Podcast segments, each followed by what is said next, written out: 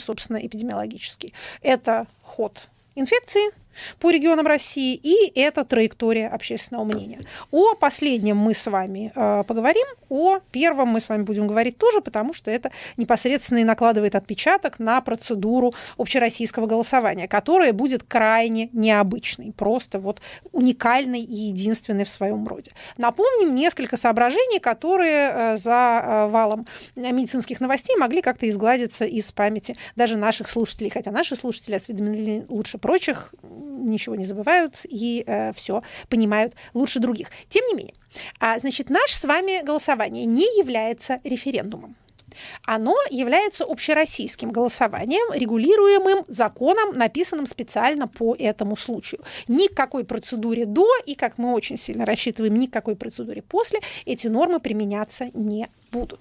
В самом законе о поправке Конституции Российской Федерации, а напомню, что весь тот комплекс изменений, который вносится во все главы нашей Конституции, кроме первой и первой, второй и девятой неизменяемых, иначе как на референдуме, это все де юра является одной поправкой. И голосовать вы будете, дорогие товарищи, тоже за эту одну поправку. То есть если вам нравится, например, что-нибудь из Измени. этого набора, а другое не нравится, то у вас не будет возможности проголосовать, скажем, за социальную часть поправок, за, например, ежегодную индексацию пенсии, но не поддержать обнуление президентских сроков или право президента увольнять судей Верховного и Конституционного суда, если вдруг вам это как-то не симпатично. Ну, то же самое касается и голосования против. Так вот, э, закон о поправке определяет правила голосования в самом общем виде.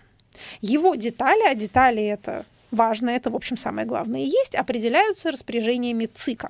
В этой процедуре Центральная избирательная комиссия имеет очень большие полномочия и очень большую свободу рук. Под, опять же, не хочется говорить под предлогом, но по причине необходимости обеспечения э, безопасности граждан в условиях распространения коронавируса меры, которые для этого применяются, входят в противоречие с мерами Здравым по... Ну, не будем так говорить, с обычными мерами по обеспечению прозрачности и законности электоральной процедуры. Это какая-никакая все же электоральная процедура. Что еще важно у нас в этом вопросе о тайминге, скажем, мы, прежде чем мы перейдем, собственно, к деталям этой процедуры, а поверьте, они совершенно а, изумительны. Действительно, промедление тут было подобно смерти.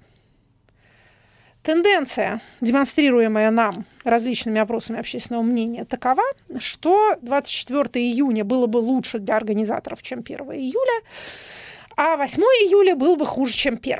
А вот назначить э, это самое голосование на осень, это вообще практически с высокой долей вероятности получить провал всего этого мероприятия. На самом деле, спешка с датой говорит об очень хорошем понимании того, чем мы говорим, теми, кто, собственно, решение и применяет. Поэтому ждать было никак нельзя. На, напрашивается, естественно, мысль, что наилучшим образом эпидемиологическая безопасность избирателя обеспечивается переносом этого самого голосования на более поздний срок, хотя бы на осень. В ответ на это нам довольно часто говорят, что в других странах проходят выборы, несмотря на пандемию. Но, во-первых... На это наш любимый сенатор Крижес э, очень сильно уповал, когда общался с президентом вчера.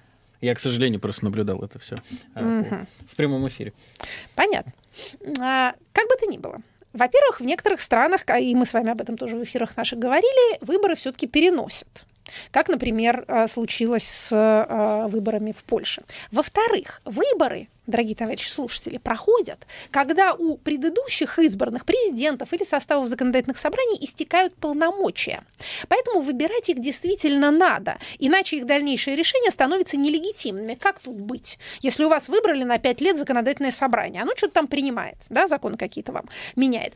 Пять лет прошли, вам нужно новых набирать. Иначе вы либо останетесь без парламента, или в другом случае без президента, либо у вас будет парламент и президент сомнительной легитимности. Это действительно потенциально опасная ситуация, поэтому тут назначение выборов в такой небезопасной обстановке является, возможно, меньшим злом. Опять же, в каждой стране ситуация индивидуальная. В нашем с вами случае с референдумом спешка не может быть объяснена ничем иным, кроме как теми политическими причинами, о которых я только что сказала. Никакого вреда не произойдет от того, что, э, например, например, этой самой поправки в Конституцию, вступит в силу не с, там, не знаю, 1 августа, а с 1 января 2021 года. Это абсолютно никаким образом не мешает э, работе государственной машины.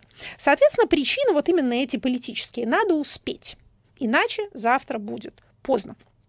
Каким образом это повлияет на распространение инфекции, мы с вами сейчас рассуждать не будем, поскольку это не моя сфера компетенции. Только можно сказать, что э, Москва, видимо, постепенно, э, скажем так, переживает входит в период некоторого снижения своей зараженности, но известно, что регионы, особенно окружающие Москву, те, которые связаны с ней миграционными потоками, на 2-3 недели отстают от столицы в своем, скажем так, развитии. Поэтому вероятность того, что у нас будет какая-то очередная вспышка, подобная э, дагестанской, в других регионах, что называется, не исключена. Но ну, мы... даже по официальной статистике смертность она растет, если мы берем по России и как бы... Ну, смертность, как нам объясняют, растет, и это вроде как правильно и неизбежно, потому что все те люди, которые заболели на пике, они должны тем или иным способом свою болезнь, скажем так, завершить. Либо выздороветь, либо наоборот. Поэтому, если было много заболевших, то большая часть из них выздоровеет, как мы рассчитываем, но кто-то из них не выздоровеет. Поэтому эти заразившиеся в апреле, это будут частично будут умершие в мае. Значит, как бы то ни было, оставляя эпидемиологическую э, ситуацию в стороне, значит, давайте смотреть, что у нас с процедурой. Об этом-то мы судить можем. Значит, первое. Э, по почте голосования на этой, в этот раз не будет. У нас в закон внесена такая инновация, но пока не будет. Значит, что касается электронного голосования и электронных участков. Как говорит председатель Центральной избирательной комиссии, этот эксперимент у нас ограничится двумя-тремя регионами. Вероятно, это будет Москва, Петербург и Нижний Новгород. Я так понимаю, это не будет массовой практикой. Хотя, опять же, казалось бы, вот уж что а, могло бы помочь эпидемиологической безопасности, если бы граждане голосовали электронно. Вместо этого предлагаются нам другие штуки. Значит, что будет у нас э, в этом интересного? Значит, во-первых, как мы помним, наблюдатели у нас только от, от общественных палат. Никаких наблюдателей от партии нет, потому что вроде как партии не участвуют в этом голосовании. Значит, только те, которых у нас верифицировала общественная палата. В наблюдатели, кстати говоря, можно э, записываться. Сокращенный протокол. Ряд параметров из него исключаются. Досрочное голосование в течение недели. Вообще все голосование растянуто, если я правильно все понимаю, на 7 дней. Все правильно понимаете. Да. Значит, надомное голосование без уважительных причин. Сейчас в нашем действующем электоральном законодательстве, если вы вызываете к себе урну на дом, вы должны указать в качестве причины инвалидность либо болезнь. А для общенародного голосования по Конституции никаких таких причин называть не надо. Значит, вообще э, высокий процент надомного голосования считается признаком неблагополучия избирательного участка. Это, в общем, была всегда политика самого ЦИКа, и это знают все наблюдатели. Надомное голосование темное место, очень место топкое. Это та, так сказать, черная дыра, куда обычно выбрасываются лишние бюллетени. А этого можно более-менее избежать, если с каждой урной на дом едут не менее двух наблюдателей. Если мы говорим о обычных, так сказать, выборах, в которых участвуют партии, то хорошо бы, говорили наблюдатели, а, чтобы было два наблюдателя, один от, скажем, там, партии власти, а другая, например, какой-то оппозиционной партии, они приглядывали друг за другом. Значит, надомное голосование возможно также и досрочно. То есть все вот эти вот 6 дней предварительных, начиная с 25 июня, можно голосовать на дому. Далее, из нового интересного. Выдача бюллетеня без указания паспортных данных. Я сама толком не понимаю, как это вообще будет выглядеть. Значит, в список участников не вписывают паспортные данные, а просто человек расписывается за себя. Ну, Таким образом, вы со своим одним паспортом, который вы, как объясняет нам председатель ЦИК, на расстоянии двух метров показываете э, председателю, э, члену избирательной комиссии, чтобы показать, что это действительно вы, вы с этим паспортом легко можете пойти на соседний участок и там опять по нему же проголосовать. Почему бы и нет? А, значит, досрочное ну, голосование... В смысле, мы не призываем. А, но не видим барьеров для да, того, не, чтобы... не видно, что может этому, собственно говоря, помешать. А, так называемые карусели, в общем, должны как-то расцвести а, при, такой, а, при таком порядке, тем более, что все участники будут в масках. Можно хоть магазины грабить, хоть голосовать многократно. Очень удобно. А 6 дней досрочного голосования, в том числе на улице. на придомовых территориях, на территориях общего пользования и в иных местах, где будут установлены, как вот мы тут попытались изобразить а, на нашей доске, такие вот какие-то специальные шатры, э, юрты э, для голосования. Плебисцитные юрты. Э, да, значит, что еще? Беседки, навесы, вот какие-то такие временные конструкции, в которых вы сможете, дорогие избиратели, проголосовать. Так же, как я уже сказала, можно будет голосовать на дому. Значит, далее. Кабины для тайного голосования без шторок. Что не очень, ну, что теряет, вообще а, какой-либо Туалеты смысл. без дверей. Да. А, значит, все для безопасности граждан. Значит, паспорт демонстрируем на расстоянии. После каждого голосующего дезинфекция авторучек. Каждый час в как? работе комиссии... Обещали всем же отдавать по, по, по новому. Нет, дезинфекция Все? авторучек после каждого проголосовавшего. А, значит, каждый час в работе комиссии объявляется технологический перерыв для дезинфекции. В это время председатель остается наедине с э, бюллетенями пока там все дезинфицируют. Значит, далее. А, вот площадки на свежем воздухе в армейских палатках под тентами и шатрами. Можно, я сказали про шатры и юрты, вот это вот они. На подходе к площадке для голосования температурный контроль избирателей. Изоляцию участников голосования с температурой до приезда скорой помощи. То есть приходите вы на участок, вам там измеряют немедленно температуру. А если у вас она есть, в смысле, если она у вас повышенная, то вас изолируют до приезда скорой помощи, которая немедленно будет вызвана. А после этого, э, видимо, потенциальные голосующие с повышенной температурой будут ликвидированы там же, чтобы не распространять инфекцию. Оперативная замена членов комиссии и наблюдателей в случае ухудшения состояния их здоровья. Схема передвижения по участку, пункт дезинфекции рук – и выдача одноразовых масок и перчаток. Можно разжиться там масками и перчатками, это хорошо. Прием воды членами комиссии каждые 15 минут. Я надеюсь, что их будут выпускать в туалет тоже все-таки достаточно регулярно, иначе голосование будет еще интереснее, чем даже мы можем ожидать. И что в туалете будут хотя бы шторки.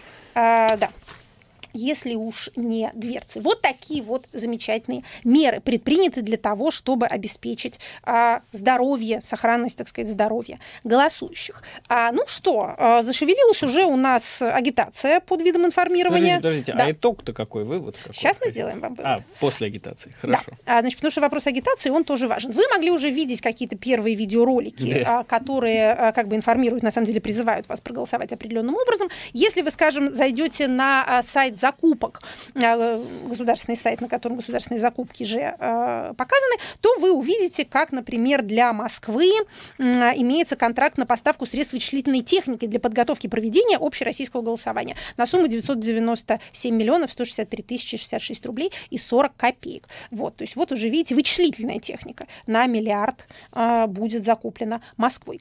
И это только просто вот одна закупка, которая как-то попалась нам на глаза. Что касается агитации, информации, которую я упомянула, и это тоже значимый достаточно вопрос. Поскольку предполагается, что в этом голосовании не происходит конкуренции кандидатов, никто никуда не баллотируется, то, соответственно, дебатов тоже не будет. Непонятно, будет ли в течение этого месяца, этого 30-дневного срока, который остался до голосования, будет ли возможность э, агитации против. Потому что если есть агитация за, то логично, что будет агитация против. Будет ли выделено телевизионное время на нее? Пока об этом нет вообще ни слова.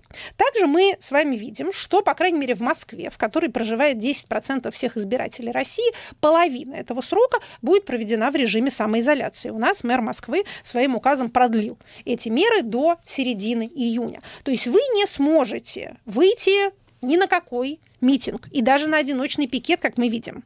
Хотя это, очевидно, противозаконно считать одиночные пикеты массовыми мероприятиями, но прошлом выпуске мы с вами отмечали э, начало протестного сезона. С тех пор он продолжается. Люди выходят по разным поводам. Э, Азар вышел, Илья Азар, муниципальный депутат, э, по поводу дела Воронцова, омбудсмена полиции. Его забрали и присудили ему 15 суток. Дальше журналисты выходили в знак протеста против такого обращения с Азаром. В воскресенье выходили адвокаты в знак протеста против недопуска адвокатов и всякого тоже плохого с ними обращения в разных субъектах Российской Федерации.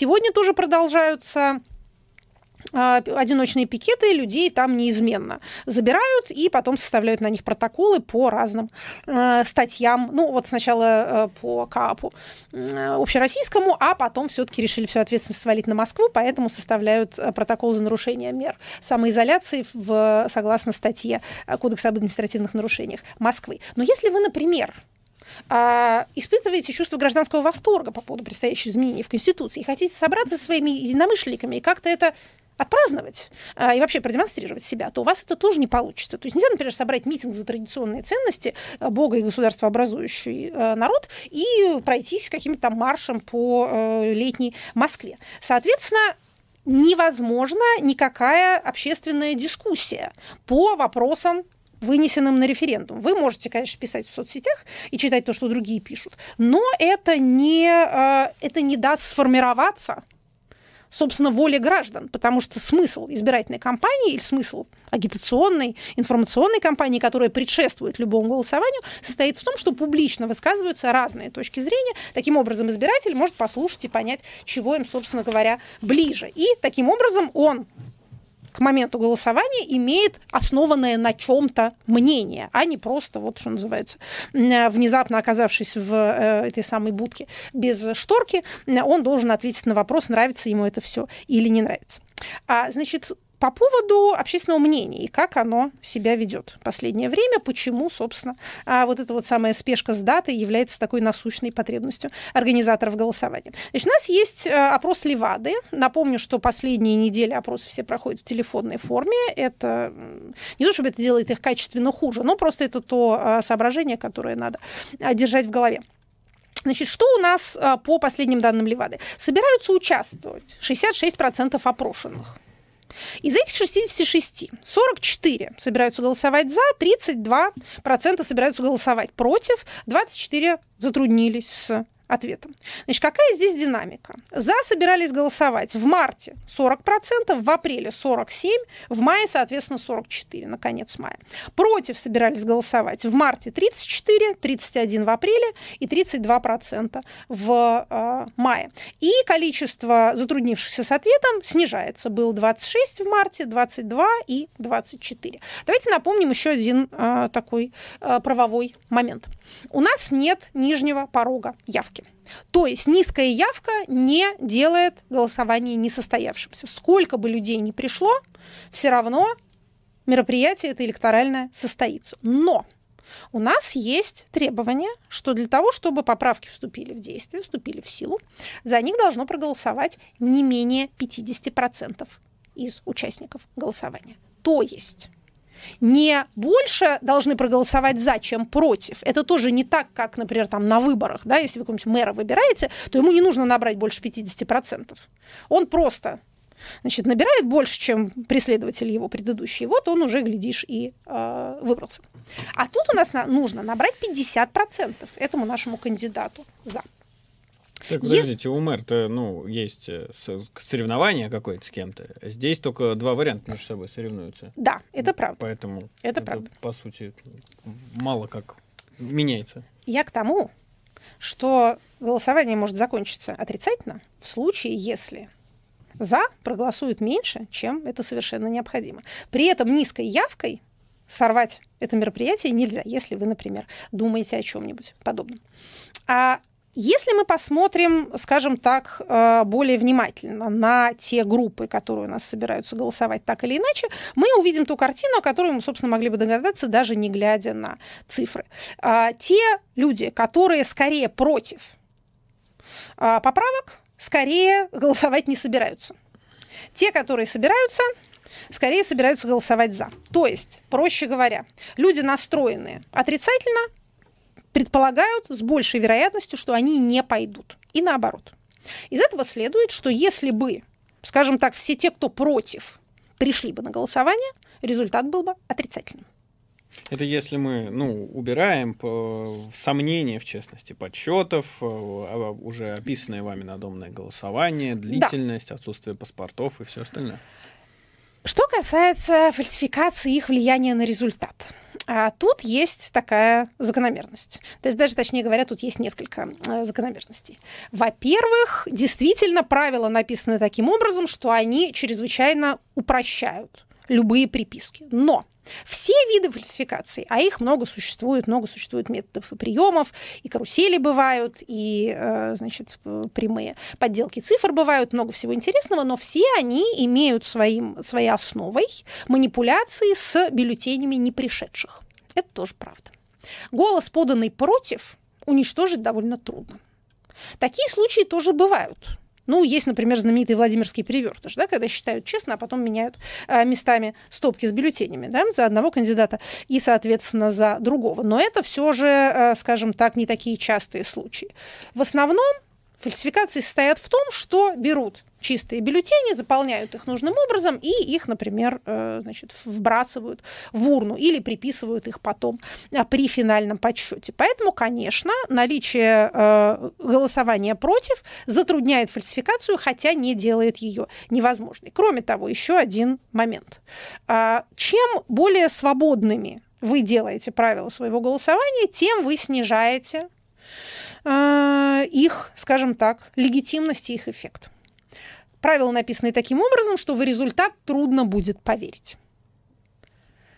Будет очень понятно, так сказать, всем э, желающим посмотреть на эти результаты, что э, ну, все было организовано таким образом, что не могло никак случиться по-другому. Если же вдруг, а такие случаи политической истории известны, результат будет отрицательным, то это произведет гораздо больший эффект, чем если бы э, голосование проводилось по нормальным правилам. То есть это будет выглядеть следующим образом. Вот после всего, что вы вот этого сделали, вы себе устроили как могли, легко и удобно, но даже тут вы не смогли продемонстрировать нужный результат. Это тоже э, некоторая политическая ловушка, в которую ловят себя организаторы мероприятия, которые не очень надеются на успех, поэтому стараются подстелить себе соломки, максимально ослабляя и наблюдения, и вообще любые ограничения, э, которые могут помешать им достигнуть нужного результата. Мы сейчас сделаем небольшой перерыв на новости. Это программа «Статус». Здесь в студии Екатерина Шульман. А, напомню, что в соцсетях их Москвы собираются вопросы к заключительной части программы, поэтому присылайте их, продолжайте их присылать. А мы сейчас после новостей к вам вернемся. И напомню, что идет трансляция на YouTube-канале их Москвы. Заходите туда, ставьте лайки, пишите ваши комментарии. После новостей вернемся. Вы слышали? Они сами себя опровергают. А каким образом? Эдуард Лысенко сказал сегодня на одной из трансляций, что первый зараженный коронавирусной инфекцией в Москве был в середине января. При том, что по официальным данным первый в марте.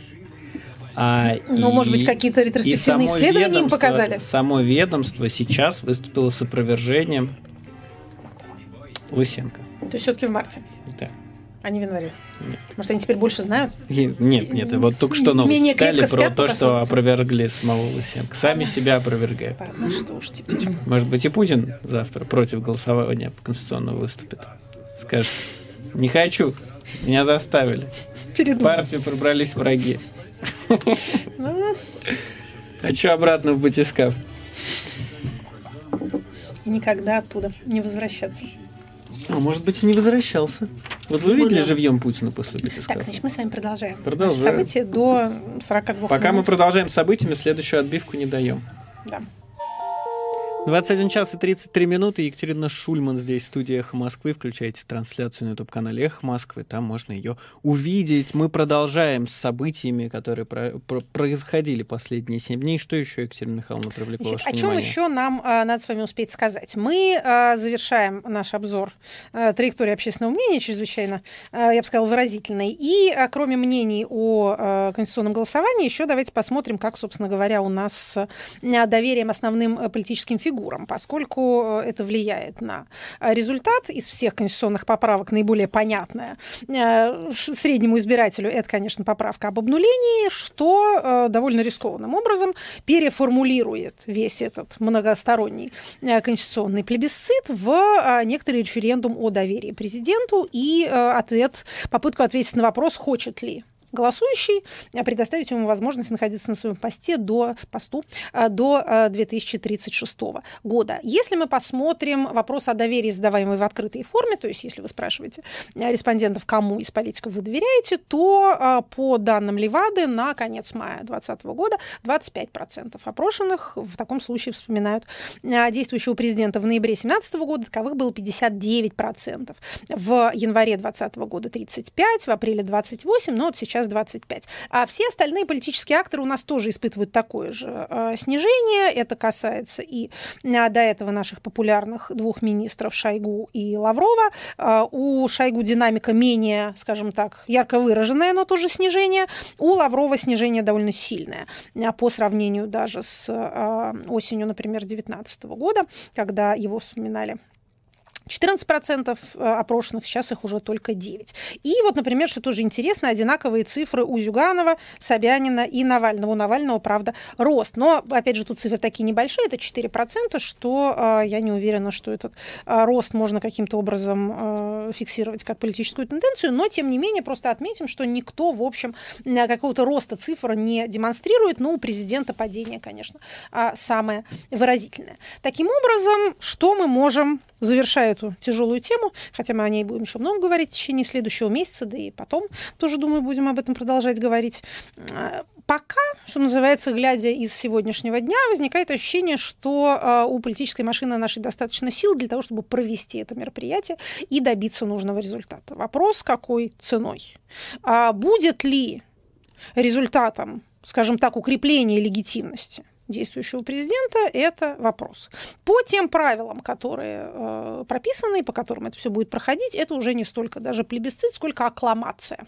Некоторое такое одобрение, как шутит наш остроумный народ, если вы согласны, кивните телевизору головой. Это, в общем, процедура вот на таком вот примерно уровне. Но даже в этом случае она совершенно не гарантирована от прихода э, избирателей, настроенных отрицательно, которые захотят, несмотря на это все, э, высказать, так сказать, сказать, то недовольство, которое накопилось у них э, за э, долгие недели карантина.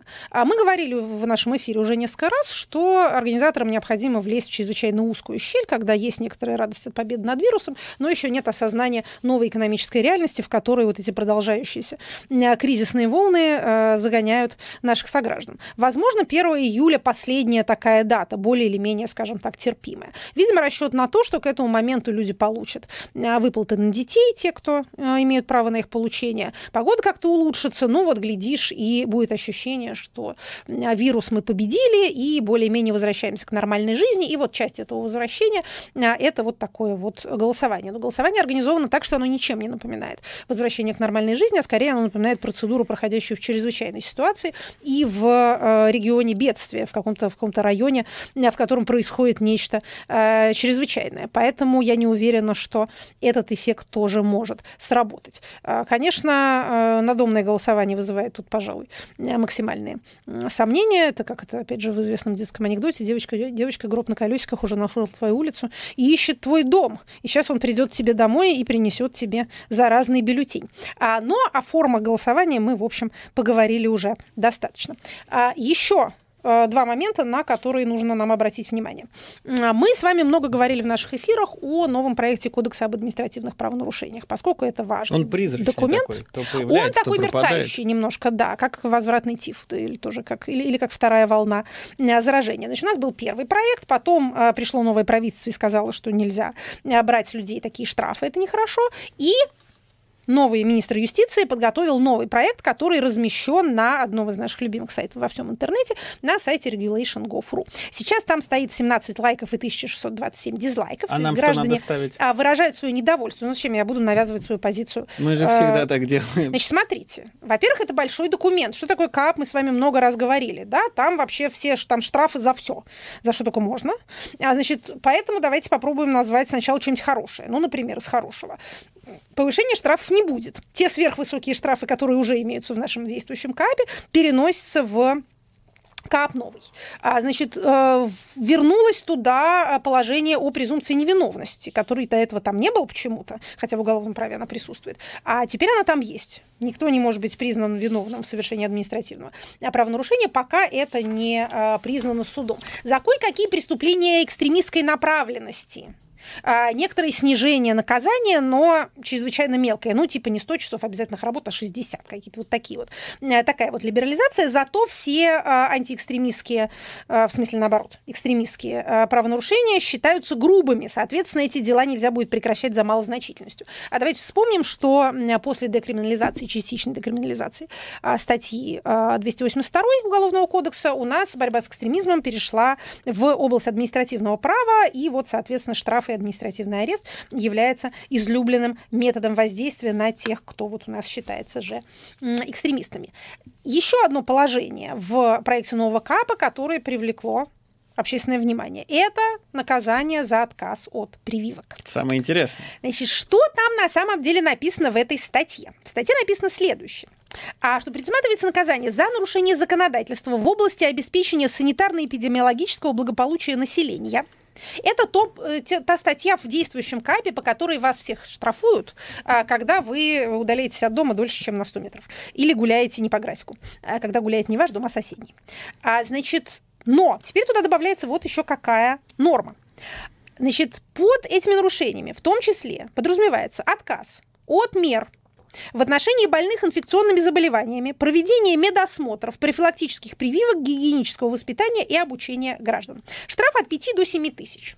Я бы, э, я бы посмотрел на штраф за то, что от, отказались э, от э, гигиенического воспитания люди. Вот и обучения. Отказались вы, понимаете? Или, или от проведения Нет, медосмотра. Спасибо. А, значит, заместитель министра юстиции немедленно нам разъясняет, что эта административная ответственность за отказ от вакцинации наступает только когда возникает обязанность этих мер в соответствии с законом. То есть как бы предполагается, что это будет касаться тех людей, которые по э, работе должны вакцинироваться. Ну, скажем, сами врачи или люди, работающие в э, зоне чрезвычайных ситуаций. И сообщает нам замминистра юстиции, эти меры не затронут большинство граждан, которые по тем или иным причинам не прививаются по национальному графику прививок. Но, дорогие товарищи, это разъяснение.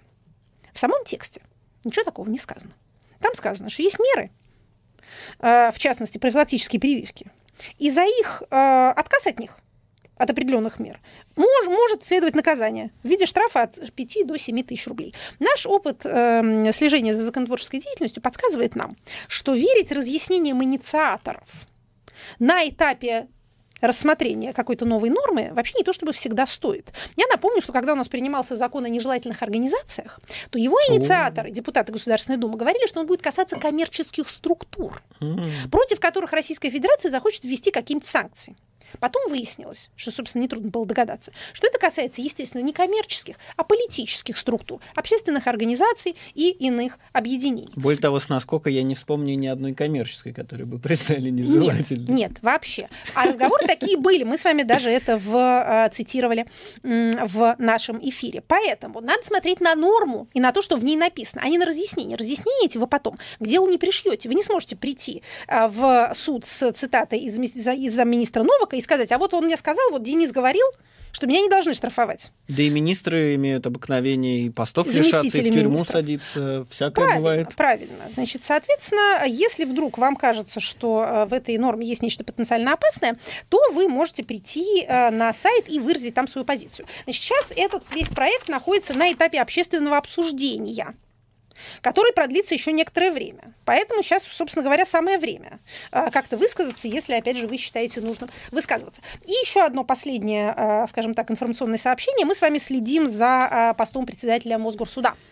Можно сказать, жадным взором следим мы за, за ним. Нет желающих в России. Вот. Значит, конкурс на место председателя Мосгорсуда завершился в э, четверг на прошедшей неделе. Ни одного заявления не было подано. Ни один человек, включая действующего председателя Мосгорсуда Ольгу Егорову, не подал заявление.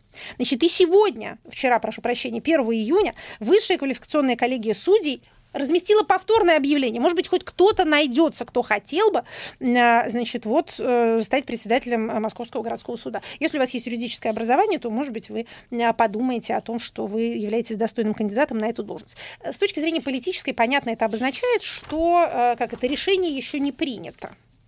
Ни Действующий председатель не уверен в своем переназначении, ни сменщика ей пока еще не подготовили. Мы с вами следим за этим сюжетом. Мосгорсуд а сердце возможности, судебной системы России, да, а, значит, нынешний председатель Мосгорсуда, можно сказать, воплощает его в своем лице, поскольку он там 20 лет а, уже сидит, у него тоже там очередное обнуление сроков случилось, как у всех случается, у кого есть в законе ограничения на два срока, почему-то все они э, считают своим долгом эту норму не соблюдать. В общем, пока определенности у нас тут не наступило, мы продолжаем э, наблюдать за развитием событий. Смотрите, сегодня у нас не будет рубрики «Азбука демократии». Мы сегодня без нее. Такой перерыв. Нельзя же каждый раз. Мы же не букварь, в конце концов. Но зато рубрика «Отцы» на месте. Именно к ней мы сейчас и переходим.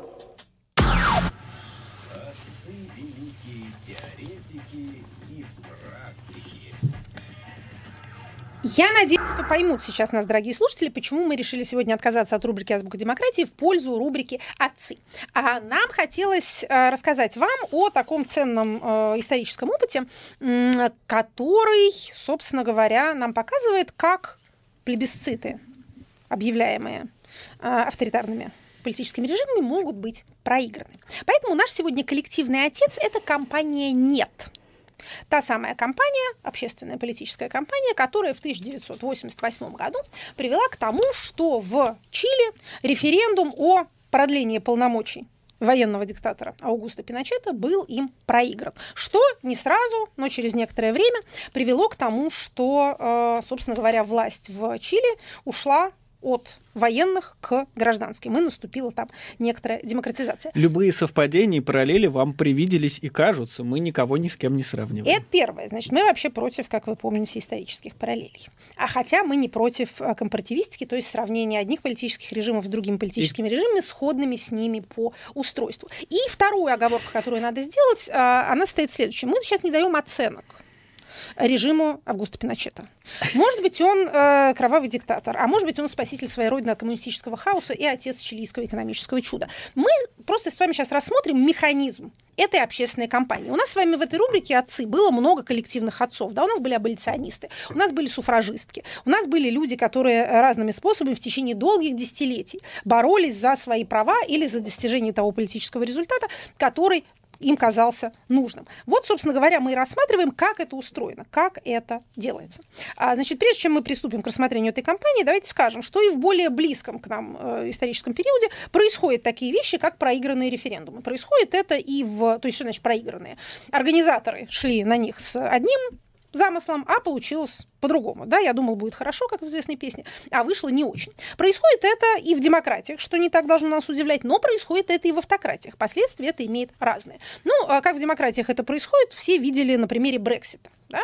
А тогдашнее а, правительство, очевидно, предполагало, что результат референдума будет в пользу пребывания Британии в Европейском Союзе, но вышло не так. А, менее громкая история – это референдум в Италии 2016 года, правительство Ренци, а, изменение избирательного законодательства, э, ликвидация Верхней палаты парламента тоже вот не, не получилось. У них э, публика их не поддержала.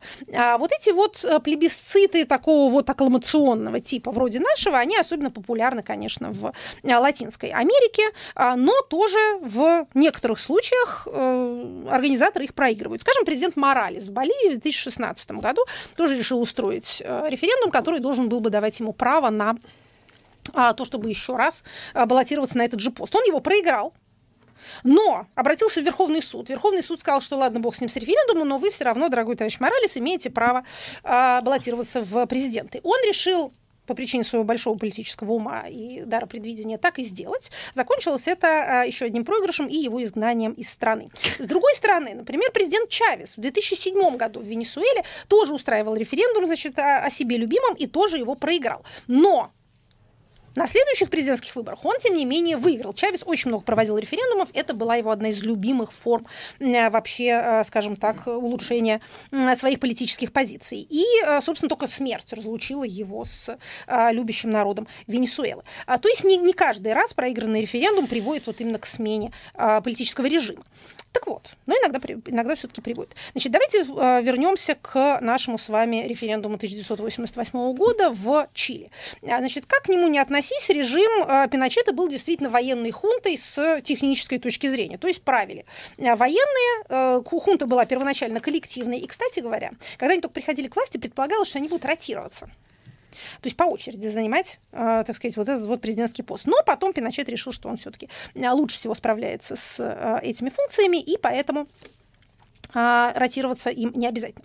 Значит, первый референдум, скажем так, предыдущий референдум о доверии к себе, он провел в 1978 году и получил 75% голосов за. Очень хорошо. Все прошло, значит, э, были э, всякие подозрения в фальсификациях, в переписках, но как верно говорит мой коллега-политолог Кирилл Рогов, для авторитарного режима подозрение в фальсификации и даже уверенность на определенном этапе его развития улучшают его положение. То есть они являются демонстрацией силы. Вот что мы можем, а вы нам ничего не сделаете. Поэтому, э, когда все знают о фальсификациях, это не всегда ослабляет э, позицию режима, но для этого он должен быть, так сказать, силен и относительно, э, относительно молод. В 80-м году проходит плебисцит о проекте Конституции. Он тоже выигрывается не с таким блестящим счетом, но за 67% против 30. А, значит, Конституция вступает в силу, но несколько статей ее откладываются на 8 лет. Такое там было условие. Пиночет безо всяких выборов становится конституционным президентом на 8 лет с правом переизбрания на последующие 8 лет. 8 лет он там более или менее счастливо правит. Не очень счастливо, а, организуется на него покушение, а, значит, принимается там ужесточение законодательства о политических партиях. А, в общем, не так там уже все хорошо, но тем не менее, вот 8 лет он Чили руководит. И в 88 году объявляется промежуточный плебисцит по условиям вот этого самого предыдущего референдума 80-го года. То есть Пиночет спрашивает избирателя, нужно ли ему, можно ли ему еще 8 лет продолжать быть президентом. Это, скажем так, э, вариант «за». Или вариант «против» – это э, проведение новых президентских и парламентских выборов. Значит, что сделали у нас противники референдума? Опять же, давайте э, скажем, что это не то, чтобы в этот момент они задумались, чего им такое делать. До этого в Чили, например, уже прошла всеобщая забастовка. Были и достаточно массовые выступления против Пиночета. Появилось уже движение, скажем так, жертв и родственников жертв, а людей, которые, чьи, чьи родные там пропали, были убиты или подвергались пыткам. То есть, в общем, уже э, оппозиция существовала. И она имела опыт некоторых совместных действий. Тем не менее, что они придумали в этой э, кампании, нет. Значит, у них было некоторое время на телевидении. Там тоже все было чрезвычайно, значит, хорошо устроено. А, по 15 минут, а, рано утром, поздно вечером. А, значит, первый эфир им дали за месяц до голосования. Прям вот, можно сказать, как у нас, только у нас никакого эфира никому не дадут. Тем не менее, значит, оппозиционер тогдашний появился в телеэфире и сказал следующую фразу. «Я напомню, — сказал он генерал Пиночет, — ваши слова, сказанные в 80-м году. Президент не будет кандидатом в 89-м году. А теперь вы обещаете стране еще 8 лет пыток, убийств и насилия насилия над правами человека.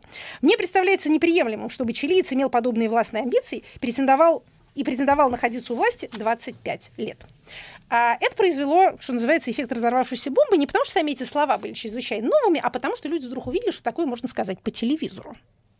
Значит, можно, наверное, и против проголосовать на плебисците, не опасаясь каких-то репрессий по итогам. Эта самая компания «Нет» отличалась еще своей, я бы сказала, позитивной направленностью. Они нам придумали песню развеселую. Значит, вот этот самый лозунг, который написан у нас на доске, а, что переводится как «радость грядет», а, и не столько они рисовали ужасы текущей диктатуры, сколько вот это вот прекрасное Чили будущего, а, которое настанет, если, значит, вот только мы избавимся от этого самого нынешнего президента. У них там много кто пел эту песню, Стинг даже их поддерживал, тоже в их там роликах снимался. И вот эти свои жалкие там несколько минут глухой ночью и ранним утром, которые им было выделено, они э, использовали под вот эти вот, э, значит, ролики с музыкой. Их символом была радуга. Это вот были как бы вместе сложенные разные цвета а, тех оппозиционных партий, которые эту кампанию поддерживали. Компания «да», то есть компания «за». Тоже, как вы понимаете, э, не спала, у них было гораздо больше времени и ресурсов. Значит, они пугали избирателя возвращением лихих 70-х, то есть эпохи до Пиночета, а, вот этого самого коммунистического хаоса, и демонстрировали а, экономический прогресс, который действительно в Чили существовал в год правления Пиночета. Отрицать это трудно.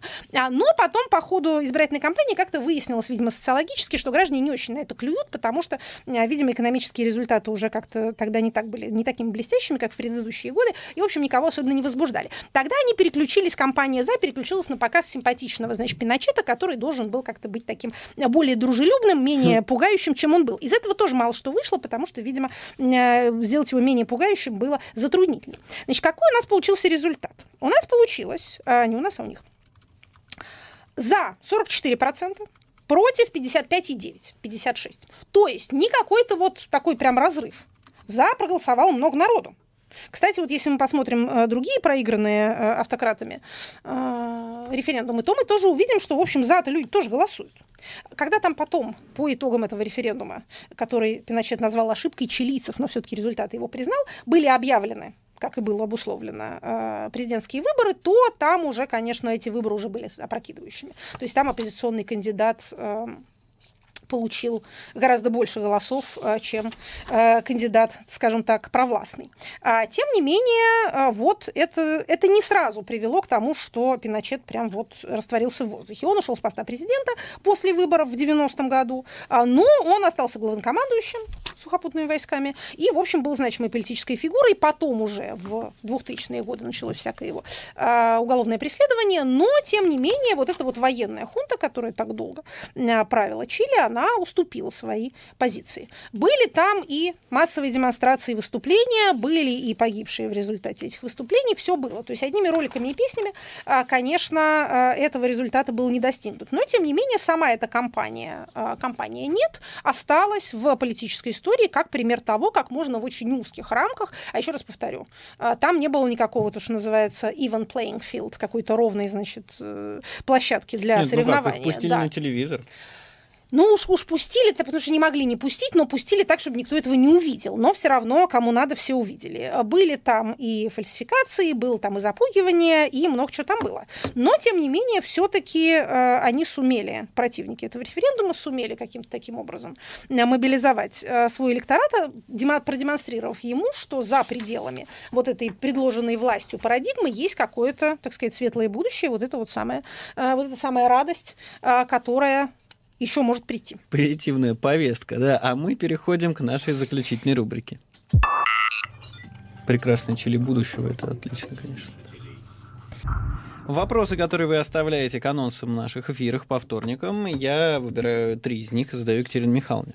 Вита Курашева спрашивает. Здравствуйте, Екатерина Михайловна. Скажите, почему в России такие мирные протесты, а в Америке случаются погромы? Там какие-то другие прослойки общества выходят. Зачем американцы нарушают закон, если можно не нарушать?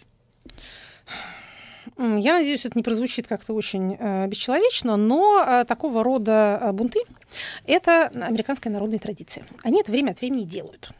Э, говорят сейчас, что такого не было довольно долго, но регулярно, достаточно регулярно такое происходит. Если вы будете ехать, э, например, из э, Нью-Джерси в Нью-Йорк, то перед вами по дороге встанут такие огромные сгоревшие многоквартирные дома. Э, памятники предыдущей серии погромов, которая, если не ошибаюсь, была связана с делом и Симпсона.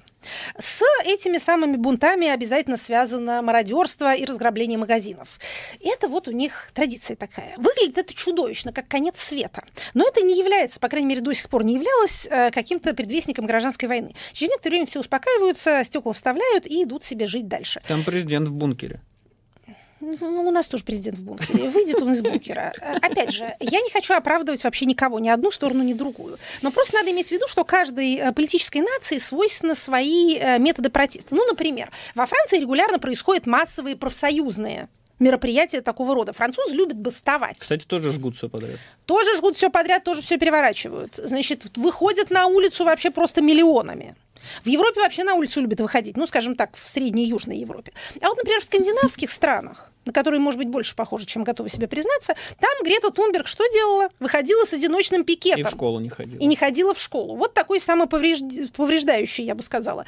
А протест, вот он характерен для суровых северных широт. А в России у нас, как, что мы любим, каким образом протестовать? Ну, у нас бывают что? Шутки в интернете, подписание петиций и, опять же, тоже одиночные пикеты. Обычно это объясняют запуганностью русского народа и его, вот, опять же, прости господи, рабским менталитетом. Но посмотрите на Скандинавию. Там тоже массовые акции на свежем воздухе не очень популярны. Ну, там все хорошо. Да, русский человек угрюм и индивидуалистичен. Он не любит э, выкрикивать что-нибудь хором. Если вы когда-нибудь были на митингах, да, я много на них была, то вы увидите, что кричалки как бы толпой не подхватываются. Русским людям на улице кричать стыдно. Вообще всякая демонстративность э, нам не очень свойственна. А вот одиночный пикет такой не мой укор. Это вот да, это люди любят. Я к тому, что у всех свои формы. А, лучше, конечно, те, которые приводят к меньшему количеству а, жертв. Но и что касается американского опыта, а, во-первых, я бы напомнила о том, что это вооруженная нация, там люди с оружием. Там отношение к насилию действительно несколько другое. Ну и третье обстоятельство, на которое я обратила бы ваше внимание, опять же, если смотреть на кадры, то кажется, что там просто апокалипсис. При этом сказать, что какое-то большое количество жертв, тоже нет, по крайней мере, пока. Это не может не радовать. Я не к тому, что это все театральные постановки. Это не постановки. Но это некая Традиция. такая, это такая форма, в которой каждый знает свою роль. Кто магазин грабит, кто мешает магазин грабить, кто что-нибудь поджигает, кто снимает поджигаемое. Э, на журналистов, конечно, такие, на, на журналистов, конечно, кидаются, что э, как-то не может не э, беспокоить. И резиновый пуль плохая вещь, особенно если в глаз попадет. Опять же, Америка страна высокого, высокой толерантности к насилию. А нам такого не надо, мы такого не любим и не приветствуем. Это была программа «Статус» Екатерина Шульман, Майкл Наки. Дальше будет программа «Кейс», а затем программа «Одна» Ольга Журавлева. И всего доброго, увидимся в следующий вторник. Спасибо.